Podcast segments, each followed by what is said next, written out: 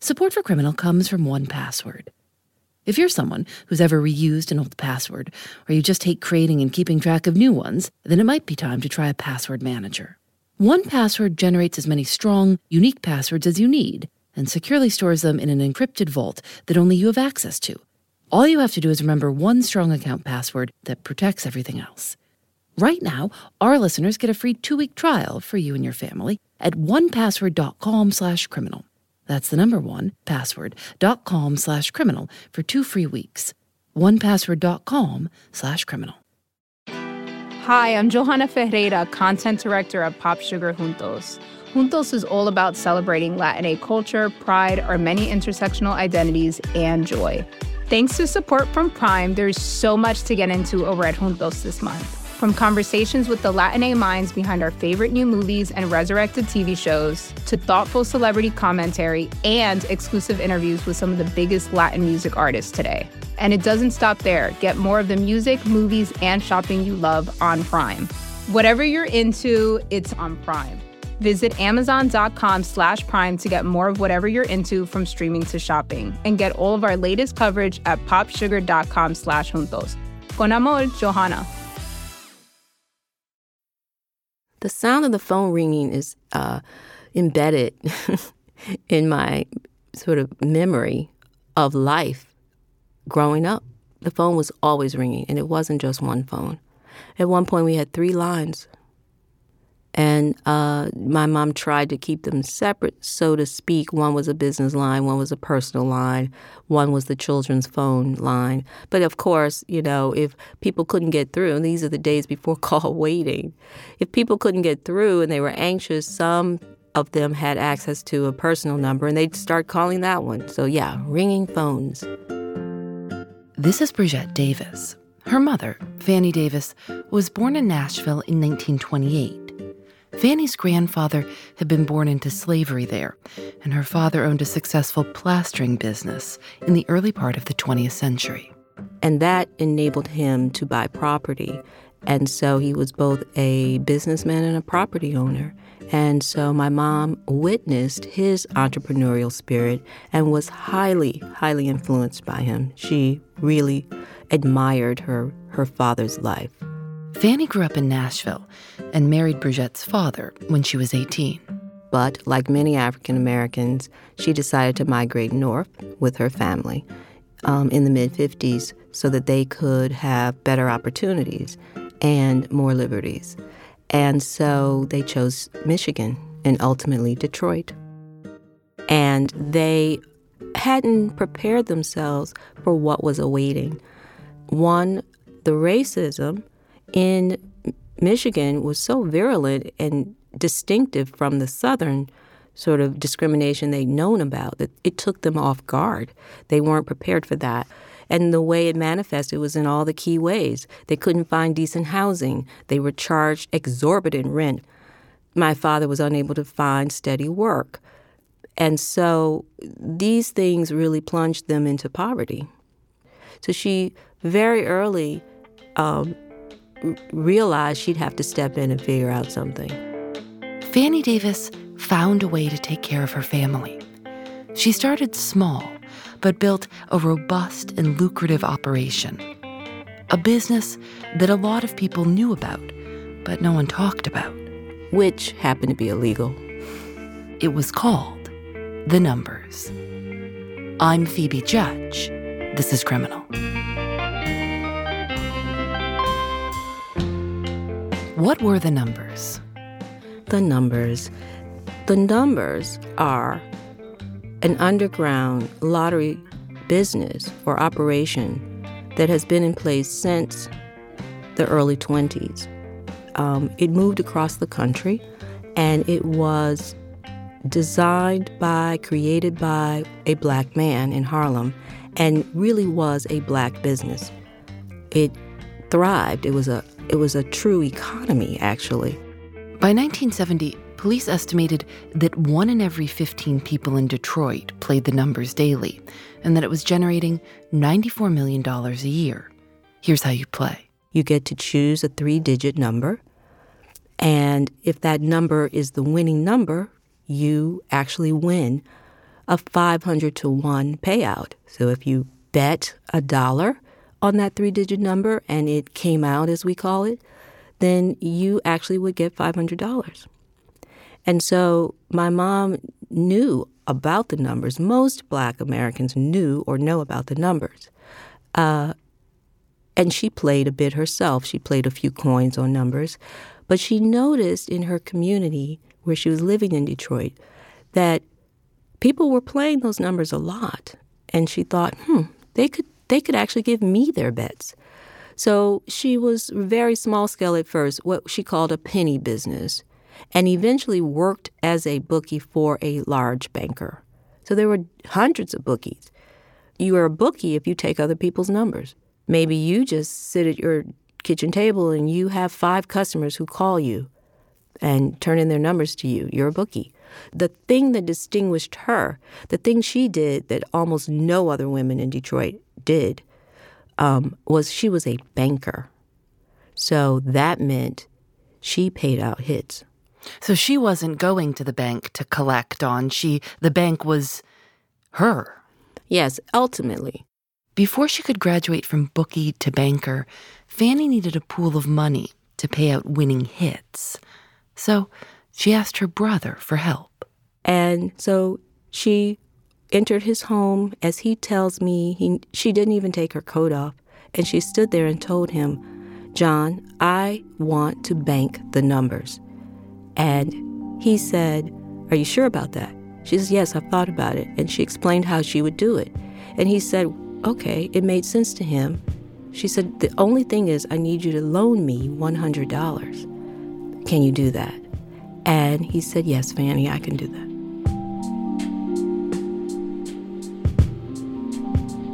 Being a banker wasn't something that women did often. What do you think gave your mother the confidence to do this? I don't think it ever occurred to her that she couldn't.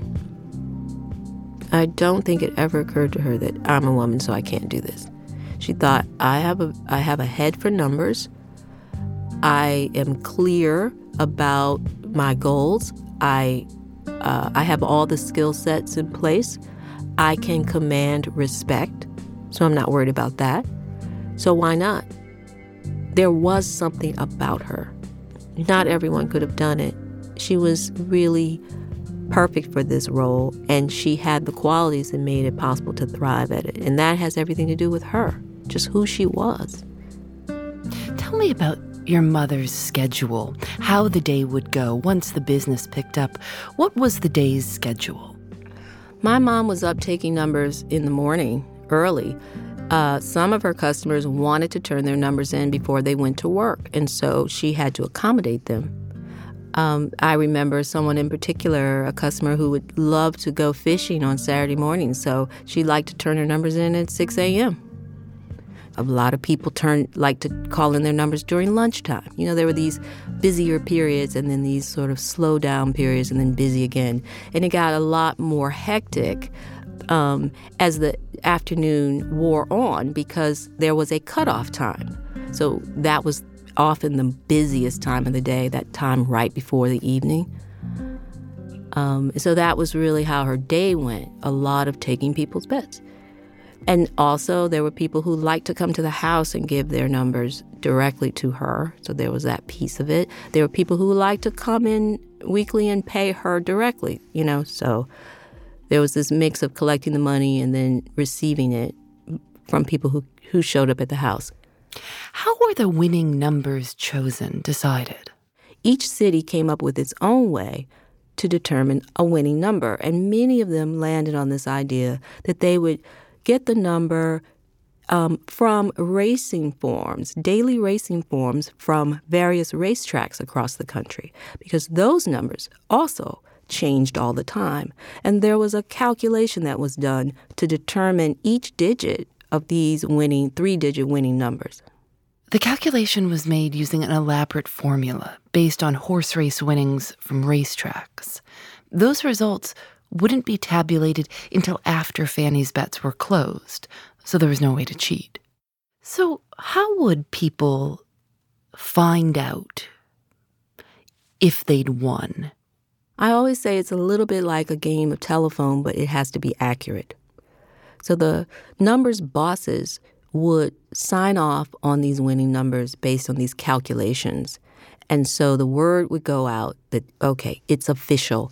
These are the three winning digits for today. And the numbers bosses, employees, would then make the calls to various bankers who would inform various bookies and they would inform their customers. And so the word would go out on the street. It would go out in a telephone call. You know, it really was word of mouth. And it was it was really a, an incredible system when you when you think about it. But that's how it was done. Bridgett remembers that when the winning numbers would come in each night, things could get stressful in the house. If someone won big, her mother would have to pay out.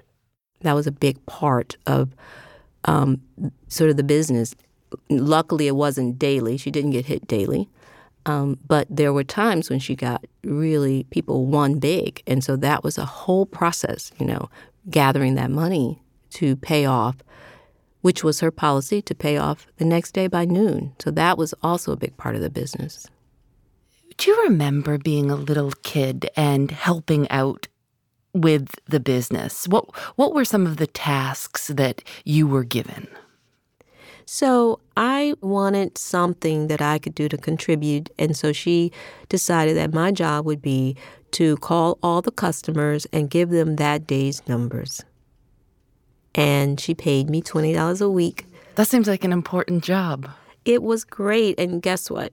You know, the customers loved hearing from me because I was this child calling, Hi, this is Fannie's daughter, and I'm just letting you know today's number is 697. And they'd say, Oh, thank you, baby. Do you remember customers coming over? Oh, I vividly remember customers coming over all the time. All the time. Um, one of my favorites of her customers was a woman who had been a lady of the evening in her youth. And she had an extraordinary wardrobe of clothes from that life. And she liked to talk to me about fashion.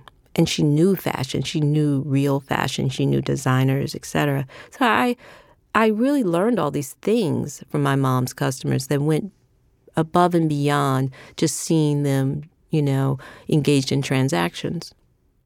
Do you ever remember anyone sitting around the house and kind of talking with your mother and think saying, "Well, I I think maybe 532 this week." And what do you think about that or 478 or back and forth about the number that they wanted to play?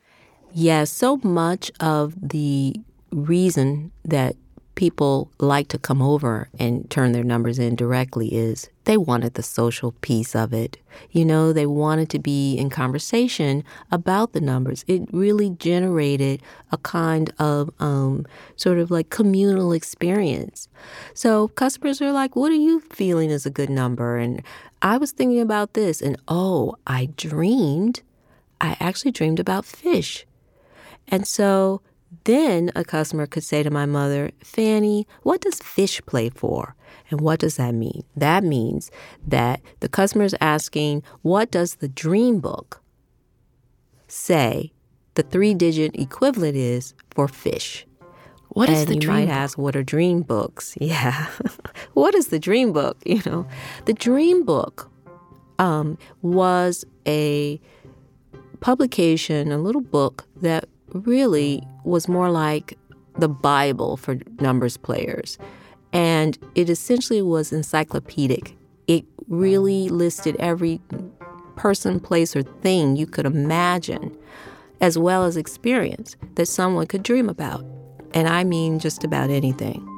And so, again, as I was saying, these experiences or places or persons or things all had three digit uh, sort of numbers assigned to them.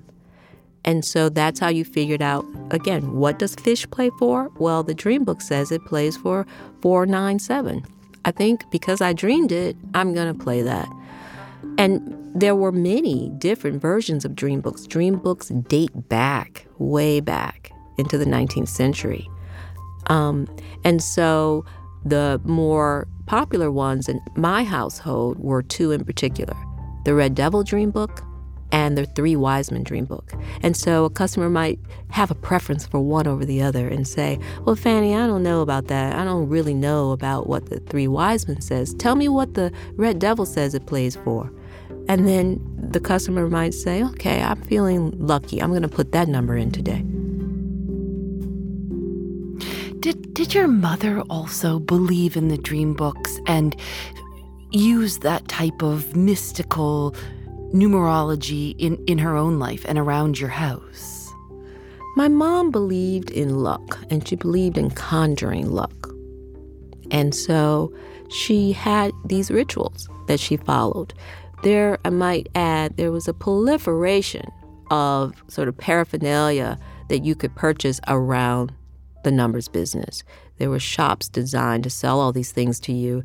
And one of them was candles, lucky candles the kind that can burn for a week, the nice tall ones. And so my mom often had these candles burning in the household in, in strategic places. The idea was that once the candle burned down, there was actually a three digit number at the bottom. and there were lucky oils and there there was incense that did the same thing. Once it burned down, there would be a three digit number at the bottom. And that's maybe a number to play. So, yes, in, in many ways as a child, I found our home so magical. And I felt that she was at the center of that magic, that she herself was magical. Fannie wasn't just running the numbers, she played them, and she was lucky. In one especially large hit, she won enough money to put a down payment on a house. She wouldn't tell anyone how much she'd actually won. Bridgett says that owning the house meant a lot. Her mother's policy was feel free, feel welcome, be happy. And she wanted her children to feel proud. I went to school one day and my teacher said to me, You sure do have a lot of pairs of shoes. And it was true. I did. Um, I didn't know how to answer her. I was concerned because the week before she had she had asked me, What does your father do? And I told her he doesn't work. My father actually was disabled. So she naturally asked, Well, what does your mother do? And I said, This time I was lying. I said, I don't know. because I knew she was in the numbers, but I knew I wasn't supposed to tell anyone that. So I suspect looking back that she was already looking at me and thinking, What? This little girl is really dressing well. This little black girl. Um, and I think that prompted the questions. But I was naive. I didn't know that. I just knew that on this day, she was telling me I had a lot of pairs of shoes. And I, I agreed. And then she really stunned me by saying, Name every pair of shoes you have. Do not sit down until you do that. Go ahead. And I was so nervous. I thought it was a test and I didn't want to fail it. And I worked really hard nervously and named 10 pairs of shoes. I was being so diligent. And she said to me, what, that 10 pairs of shoes, that's an awful lot. Well, again, I didn't know how to answer her. I sat down. The surprising thing for me was the next day she called me to her desk again. And this time she said, You did not tell me that you had a white pair too. And I had forgotten to tell her about the white pair I was wearing that day. And I apologized. I didn't know what else to do. She dismissed me with a flip of her hand. But at that point, I thought, oh boy, I, am in trouble and I need to tell my mom because I've, I've clearly done something wrong. And I told my mother that evening, and I can't even begin to describe the look on her face. I still remember it. She was furious. I thought she was angry at me. But she said, that is none of her damn business. Who does she think she is? She was so angry, and she told me, Get in the car now. I, of course, thought we were going back to the school to confront my teacher, Miss Miller, and I was really frightened. I did not want to do that. But that's not where we were going at all. My mom took me to Saks Fifth Avenue, and she took me to the children's shoe department. She pointed to a gorgeous pair of yellow patent leather shoes, and she said, Those are pretty. She pulled out a $100 bill and paid for those shoes. And then told me, listen, you're going to wear these shoes to school tomorrow, and you're going to tell your teacher that you actually have 12 pairs of shoes. You hear me? And I did. And Miss Miller never spoke to me again. Was it was it just accepted knowledge in your house that you didn't talk about your mother's business? We never talked about not talking about it. It was just understood. There were no conversations around it. It was clear. It was clear. You don't talk about what happens inside of this household. And of course, we understood the implication that we could get busted by the, you know, authorities, and that's not good. Someone could hear about it and try to rob us. Not good. So there was no need to work and, and sort of struggle with keeping the secret. It was natural and easy to keep that secret. And we all did. When did it become clear to you that your mother's business had become very successful? I don't think I processed it that way for years. We lived well from my memory, it was my normal. And so I didn't think about my mom, oh, she's successful. I thought she's doing, we're doing well at this. That's how I looked at it.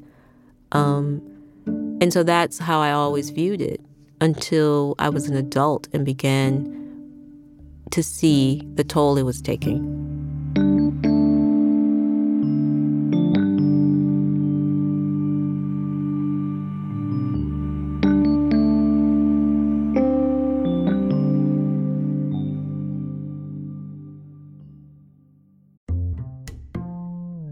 Thanks to 1Password for their support.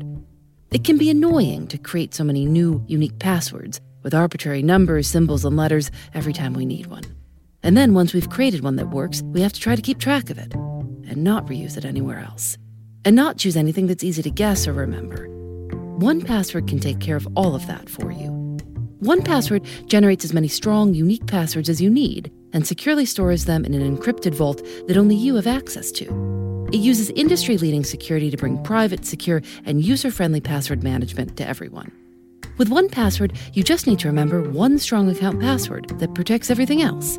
It's a great way to keep things organized and private, so you'll no longer need to keep tabs on a bunch of long, convoluted passwords or reuse the same one ever again. Join the millions of users and over 100,000 businesses who trust 1Password's award winning password manager. Right now, our listeners get a free two-week trial for you and your family at onepassword.com slash criminal. That's the number one, password.com slash criminal for two free weeks. onepassword.com slash criminal. It's Kaley Cuoco for Priceline. Ready to go to your happy place for a happy price? Well, why didn't you say so? Just download the Priceline app right now and save up to 60% on hotels. So, whether it's Cousin Kevin's Kazoo concert in Kansas City, go Kevin, or Becky's Bachelorette Bash in Bermuda, you never have to miss a trip ever again. So, download the Priceline app today. Your savings are waiting. Go to your happy place for a happy price. Go to your happy price, Priceline.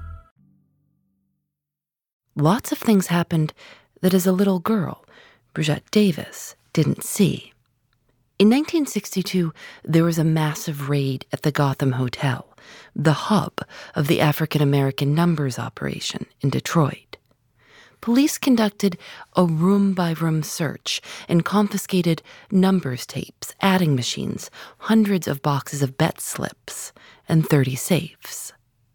And then, one night in 1970, 200 FBI agents conducted raids all over the city of Detroit, making arrests in 58 different locations.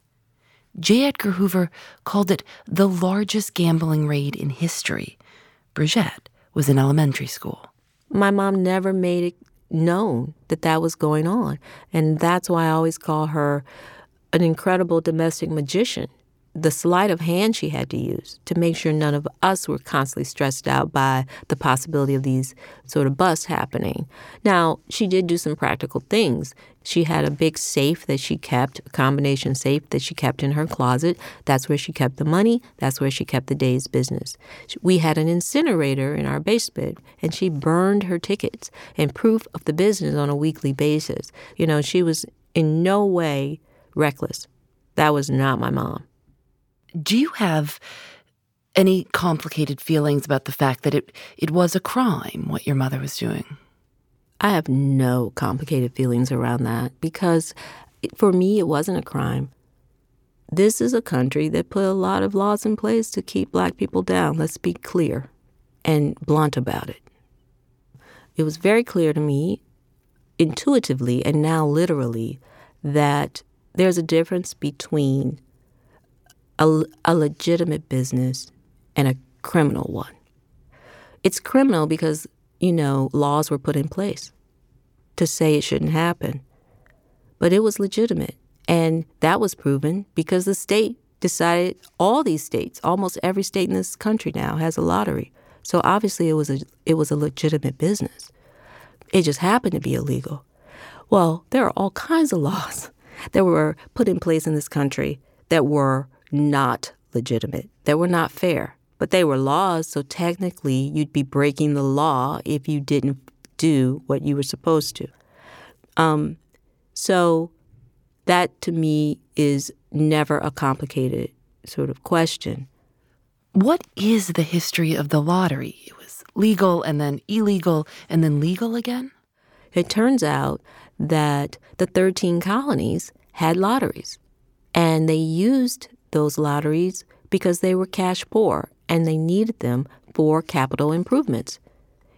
Like a precursor to the stock market, in fact. They proliferated these lotteries, legal. And in fact, slaves could play these lotteries too and win. And one in particular did just that. A famous slave, Denmark Vesey, who went on to lead a slave re- uh, revolt years later. But at the time, 1799, he bought his freedom from the proceeds of a lottery he won $1,500.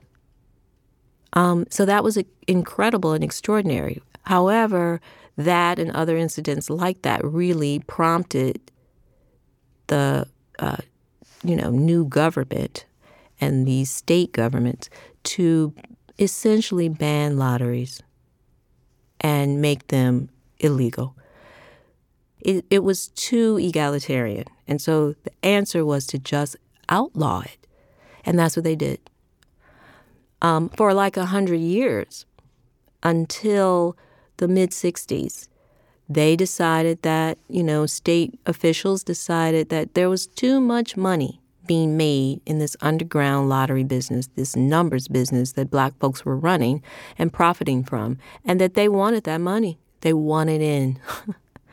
what was the role of the numbers in the black community? I mean, it's hard to overestimate how important the numbers were in the black community. But the big thing, besides the social piece, which is huge also, it was a communal social experience, and that was important. But also, those big numbers men were race men, and they believed that they should take their wonderful largesse and reinvest in the community. That was just what they did. And that was vital because discrimination and segregation had made it so that black folks had a lot of services that were not available to them. And numbers men stepped in to provide them, something as important as providing a home loan for, you know, a black person or family that cannot get a traditional mortgage. Numbersmen would provide the loan money for that. Um, also, numbersmen started um, insurance companies. They started newspapers. They bought and owned and and ran hotels where black folks could stay. You could not, as a black American, go to a Detroit hotel downtown and stay in it. in the in much of the 20th century in this country, you couldn't do it. And so Numbers Men, one in particular, he basically ran a beautiful hotel in Detroit that was for African Americans. It was incredible. In 1972, the state of Michigan legalized the state lottery. The Michigan lottery was drawn every week rather than every day, like the numbers, so people played both. But in 1977, a new game was introduced the daily. It happened every day. You could choose your numbers. You could get paid the next day, and the payout was 500 to 1, the same as Fannie's. She kept some of her loyal customers for a while, but then they started to peel off. And here's why that state run lottery did have one distinct advantage. It had a lot of disadvantages that worked for a while for my mom. You didn't have to pay taxes if you played with Fannie, you could play on credit and pay once a week with Fannie. So there were these things that were an advantage, but the big disadvantage ultimately made it impossible for her to compete. And that is that the state lottery was able to broadcast its winning numbers on the local TV show every evening, local TV stations. Um, and people absolutely love to learn the winning numbers every night publicly at the same time. And so that's when my mother really started to try to figure out what can I do? And she came up with something. She did. She decided, hmm, if you can't beat them, join them. And you know what I'm going to do? I'm going to take those winning numbers that the lottery provides and make them the winning numbers for my informal lottery business. And it worked. It worked. The state lottery kept changing, and Fannie Davis kept changing her business right with it. It was getting tougher to compete. She started holding poker games to help make up for lost revenue. But when Michigan introduced the lotto, the prizes were bigger than she could keep up with. Fannie Davis ran her numbers business for 30 years. She died in 1992. Bridgett says she can still picture her mother seated at their dining room table, working. Of course, everyone thinks that her mother's beautiful, but mine really was. And I loved watching her work. You know, she was just there and she was doing her thing. And I was just going around, you know, getting ready for school or having my sugar frosted flakes in the morning and just comforted by her presence and the sight of her doing her business. It was like all's well in the world. The money Fannie earned put Bridgett through college. It allowed her to buy a home of her own in Brooklyn. She says she plays the numbers, now in the form of the legal lottery, almost every day. She usually plays 313, the area code for Detroit. But sometimes she plays 788, her mother's favorite.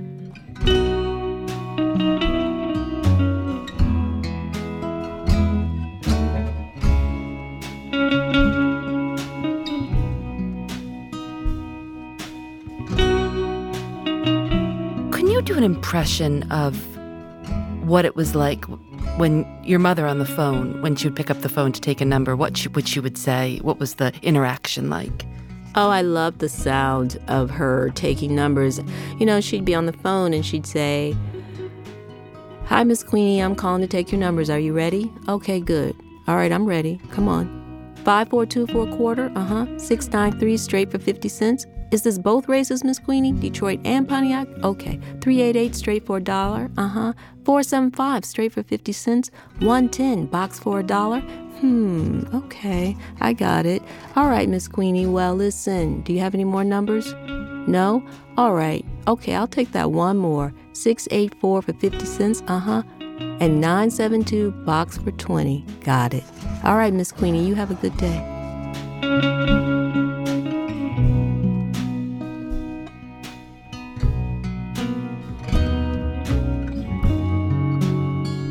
Criminal is created by Lauren Spohr and me. Nadia Wilson is our senior producer. Audio mix by Rob Byers. Julienne Alexander makes original illustrations for each episode of Criminal. You can see them at thisiscriminal.com, where you can also find information about the book that Bridgett Davis has written about her mother. It's called The World According to Fannie Davis My Mother's Life in the Detroit Numbers. Criminal is recorded in the studios of North Carolina Public Radio, WUNC. We're a proud member of Radiotopia from PRX, a collection of the best podcasts around. I'm Phoebe Judge. This is Criminal.